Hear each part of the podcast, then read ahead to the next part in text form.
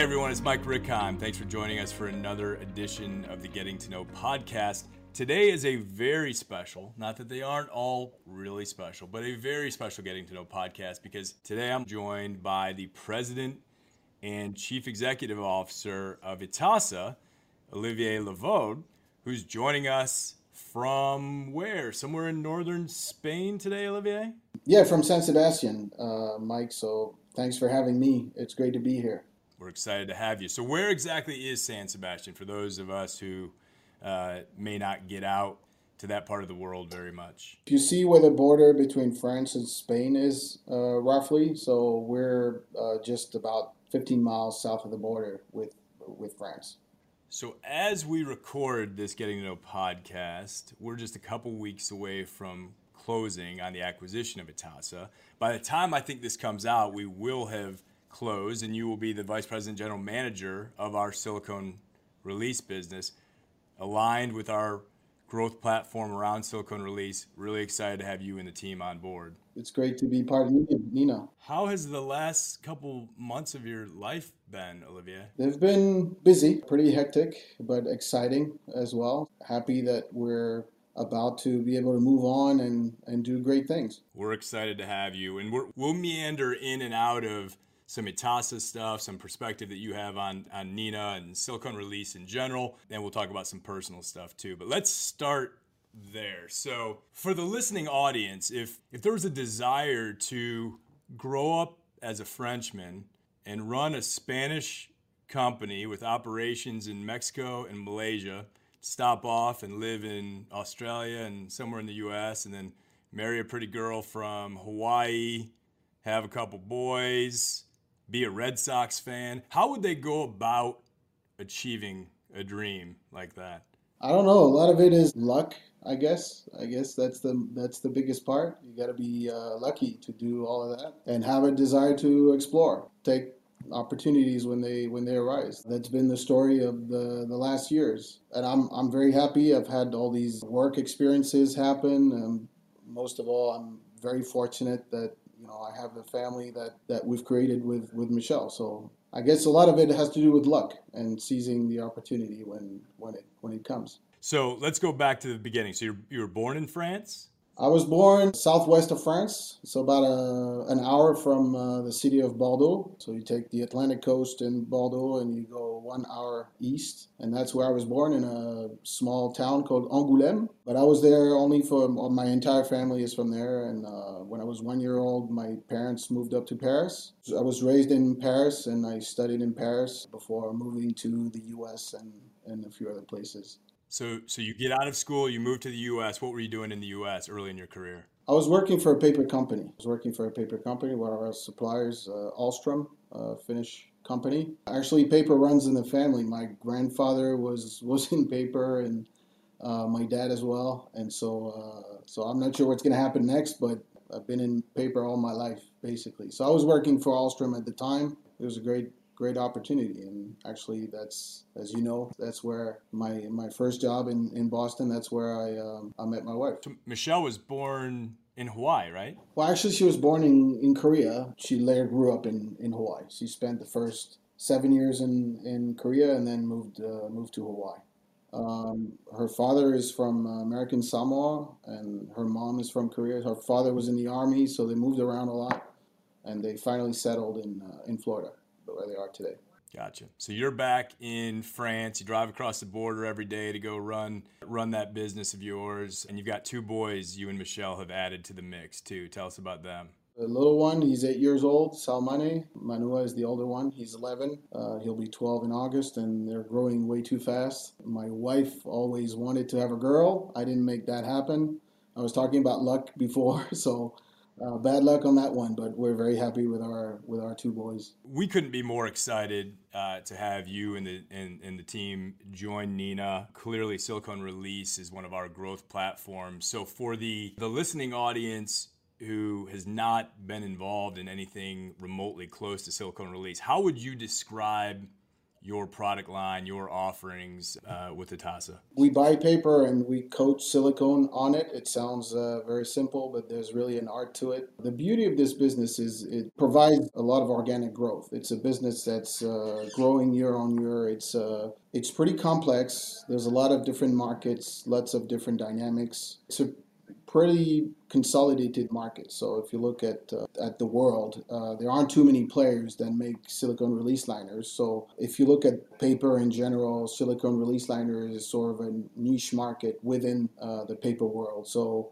you need to have uh, knowledge. There's a lot of knowledge that goes into making release liners. There's a learning curve. Uh, you can't really improvise and become silicone release liner producer overnight we we've been actually successful with Itasa because of the fact that we've been able to leverage that knowledge and grow over time, investing in the right assets and, and becoming over the years a true specialist. I think the benefits of being in this business for a long time is the fact that over time we've become a true specialist and that's how we're a little bit different from other players. What would be some of the end products that your silicone release liners would, would end up in?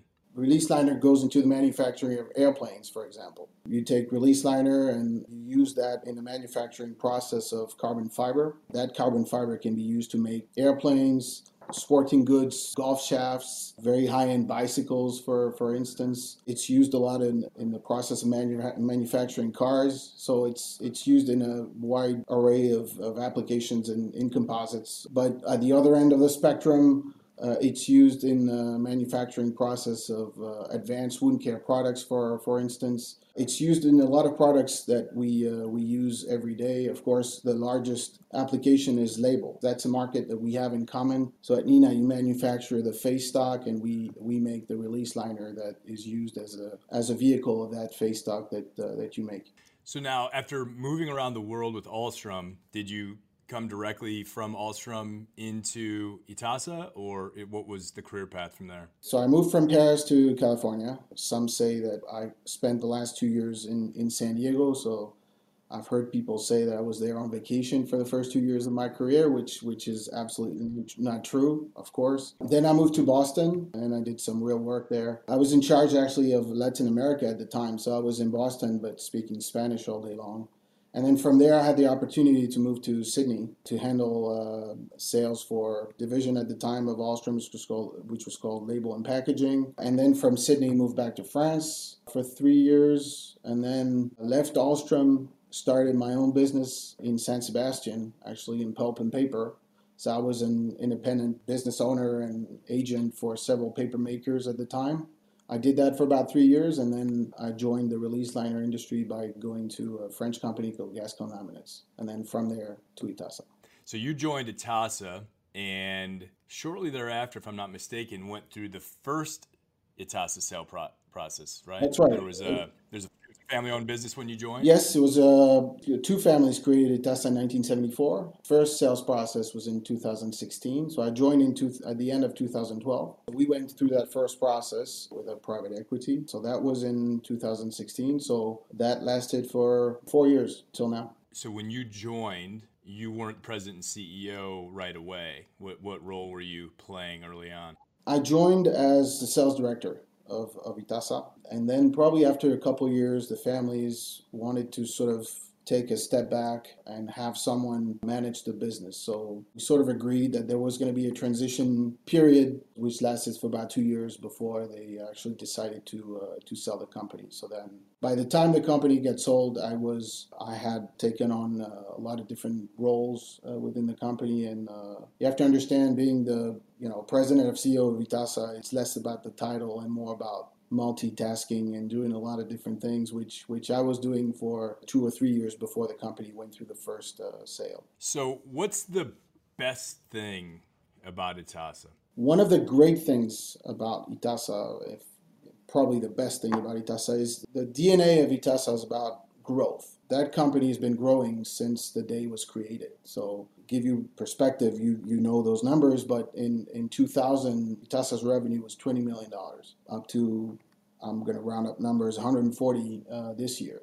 So it's really a journey about about growth, about making investments, uh, making the right choices, it's a journey of growth, and and I think that's the the great thing about Itasa is is that we've been growing over time, and with that legacy of growth comes you know great responsibilities. And this this is what i felt from the time that i joined the company. It was the, the expectation was that in a in a family environment is sort of a in a laid back way not taking ourselves too seriously. Really it was about how can we keep growing? What decisions can we make to leverage on all that knowledge that I was talking about earlier and carry this to to the next step one of the great things that I realized when I joined Itasa is we might not be the most talented, we might not be the brightest, but one thing that we, we need to do, and we are doing actually, is we work harder than than most. So I think that's the great thing about Itasa is that over the years that those simple values, you know, hard work will give you growth. It's a great thing also to see that with the size that we have and that we've had until now is there's a direct impact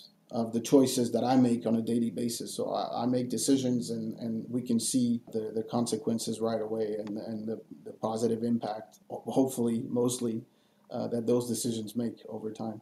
Your career has taken you from a larger company to doing your own thing, then eventually into a family owned company through a sale process into private equity. And now you're heading back into a public company. Like, I know you're a tough guy, Olivier. We spent enough time together. I'm not questioning that, but what scares the shit out of you right now? what scares the shit out of me? Uh, I mean, I think it's not really about being scared. It's more the realization that there are high expectations. It's not really scary. It's more exciting than anything else. There are high expectations for Itasa. We were acquired because you made a strategic decision to go towards release liners. You were told that, you know, we can manufacture growth together. So it's not really a scary thought, but you know, we're going to need to manufacture that growth and, and do that quickly. So it doesn't scare the shit out of me. It's just, uh, I realize that there are really high expectations. Uh, yeah, that's right. I mean, you've met Julie. There are always high expectations, I find, uh, when she walks in the room. So, no, I, I, I get that. Now, flip side of that, what about this situation are you most optimistic about? The reason why I'm optimistic is the you know, I take comfort in the fact that we have been able to grow so far and we've done great things. We've done things that, you know, we weren't sure we would be capable of doing. Putting a new machine in Mexico, started doing our first greenfield. These at the time looked like really high challenges. And so we've done that.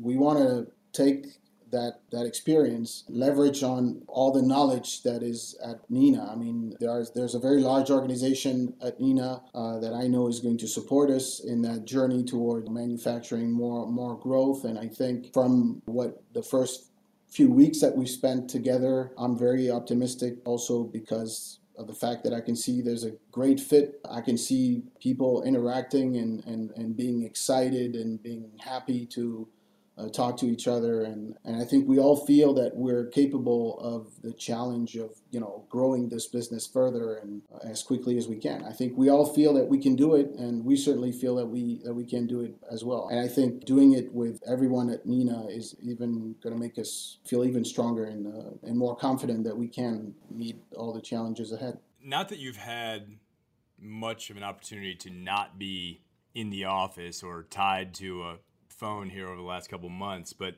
when you do get a chance to get away, what's life with Michelle and the boys like?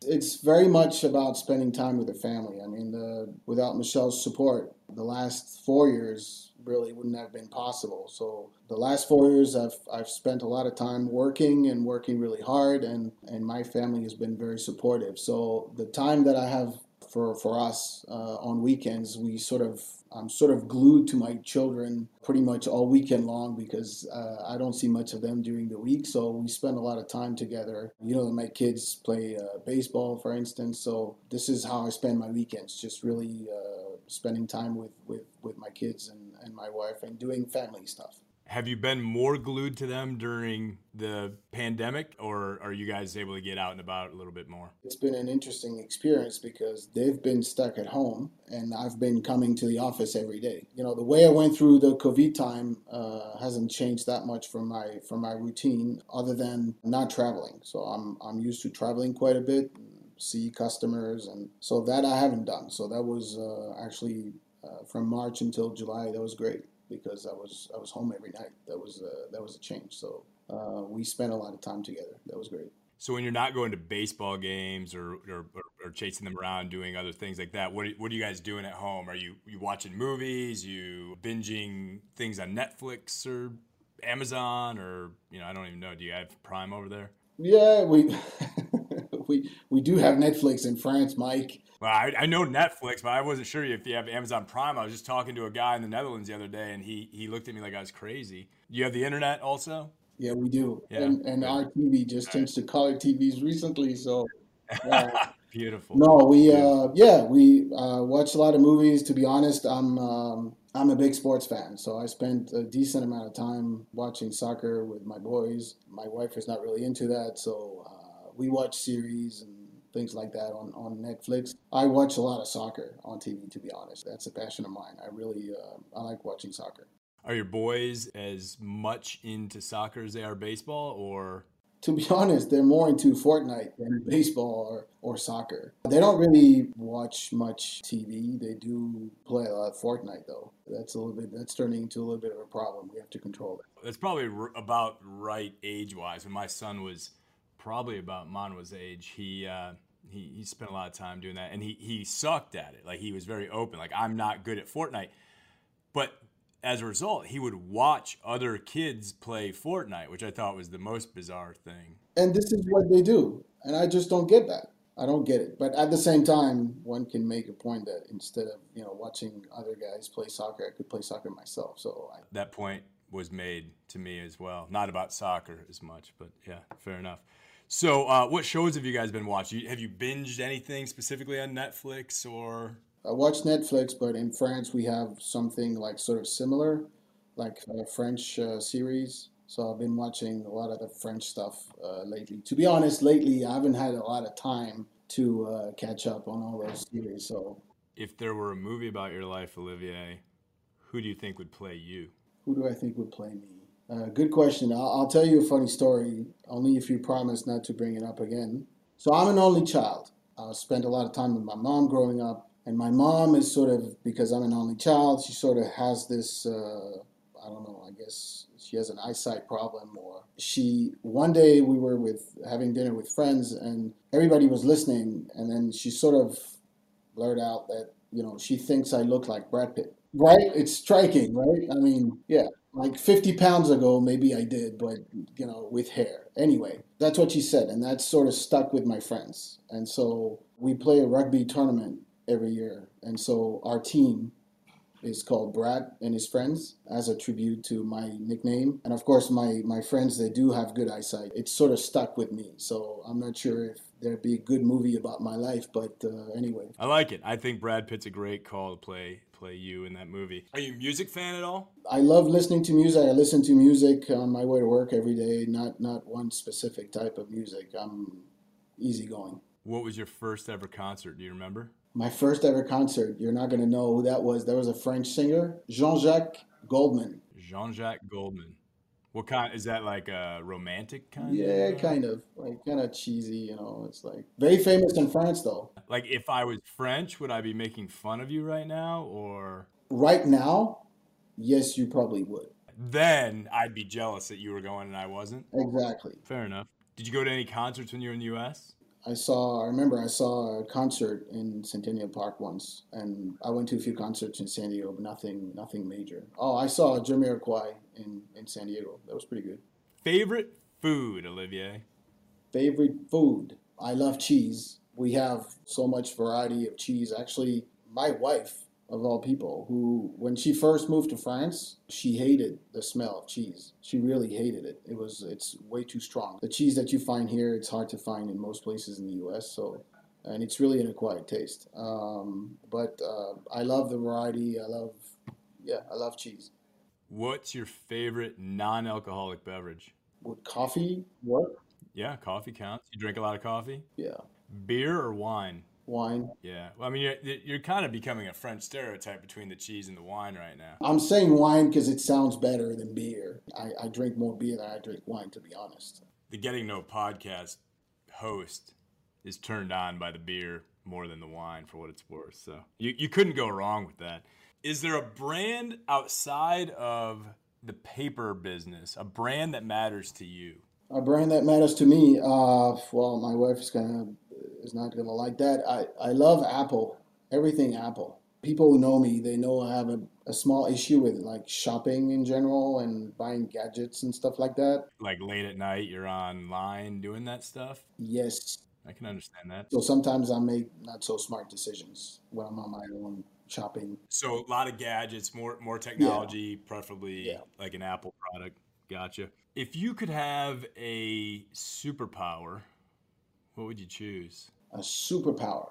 A time machine. I would take us a year from now ahead because I think a year from now is going to be better than now. We we're fully integrated. We we spend more time on customers and creating things rather than looking inward and I know we have to go through it. It's there's no problem with that, and we, we better do it and do it well. But a time machine would be good a good thing. And it's gonna be a lot of work. There's no doubt. You and your team have been experiencing that for months, just getting ready for the sale for sure. So I know um, there's a ton that goes into that, particularly for the finance crew, is my experience. And Victor Shabi, as they know, it, it doesn't end now. Unfortunately, they'll continue to bear a lot of that burden. So yeah, it's a it's a it's a lot of work ahead for sure where would you take Michelle and the boys for the ideal vacation to celebrate one year of success? Well, I've always wanted to go to uh, American Samoa. I'd love to go there with Michelle's dad because I named my, my younger son after him, and that's where he's from, and it's it's far away. I don't think I'd have many opportunities to go to you know go so far. So I'd love to make that trip with the kids and and their grandfather. That's great. So, Olivier, at the end of every Getting to Know podcast, we hit our guests with three specific questions. So I'm going to hit you one, two, three right now with those. All right. First one What can at all times be found in the family refrigerator? Cheese. Smelly cheese. Smelly French cheese? Yes. You may have answered this earlier without me asking, but amongst the people who know you well, what would you say you're most famous for? Besides the shopping thing? Besides the shopping thing, which I uh, yeah, I thought you may have hit that. For being the worst packer ever. So I'd go for a two day trip with a very large suitcase.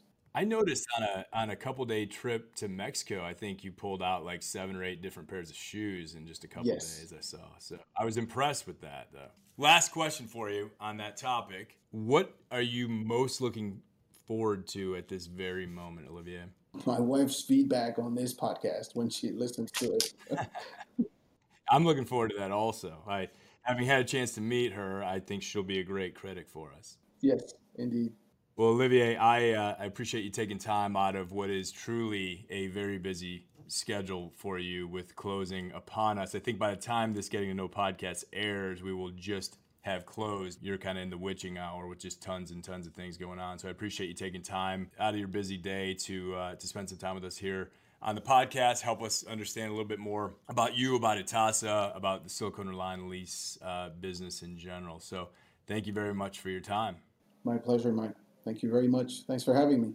You bet, you bet, and welcome aboard to you and all of your colleagues. We're excited to have you. And for those of you in the listening audience, thanks for joining us once again. Hope you enjoyed getting to know Olivier. We're excited to uh, to get them in and, and make them a part of Neenah and help drive that silicone release growth platform. So we'll talk to you again all in uh, two more weeks. See you.